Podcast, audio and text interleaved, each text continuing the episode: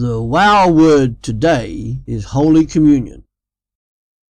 Luke writes in Luke 22, verses 19 to 20 He, talking about Jesus, took some bread and gave thanks to God for it. Then he broke it in pieces and gave it to the disciples, saying, This is my body, which is given for you. Do this to remember me. After supper, he took another cup of wine and said, This cup is the new covenant between God and his people, an agreement confirmed with my blood, which is poured out as a sacrifice for you. And depending on your church, it can be called, or this act can be called Holy Communion, or it could be called the Eucharist, or even the Lord's Supper. And Christians are commanded to participate, as Jesus said, Do this in remembrance of me. Luke 22, verse 19. Some churches do it at every service, and others do it monthly or weekly.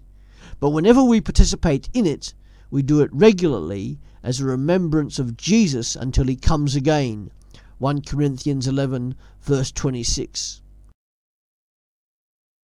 The bread symbolizes his body broken on the cross, and the wine symbolizes his blood shed on that cross.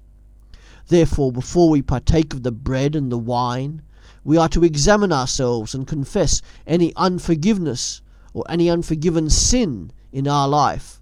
1 Corinthians 11, verses 28 to 29.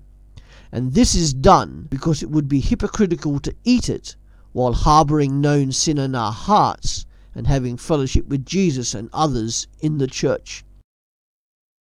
And what does it all mean? Communion, or the Eucharist, symbolizes the following things it symbolizes the death of Christ for your sin, it symbolizes your acceptance of Christ's death for you. It and it symbolizes your dependence on Christ for spiritual life.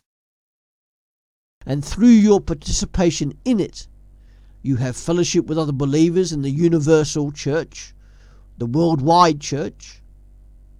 You also receive the benefits of his sacrifice, and you also spiritually feed upon Jesus Christ.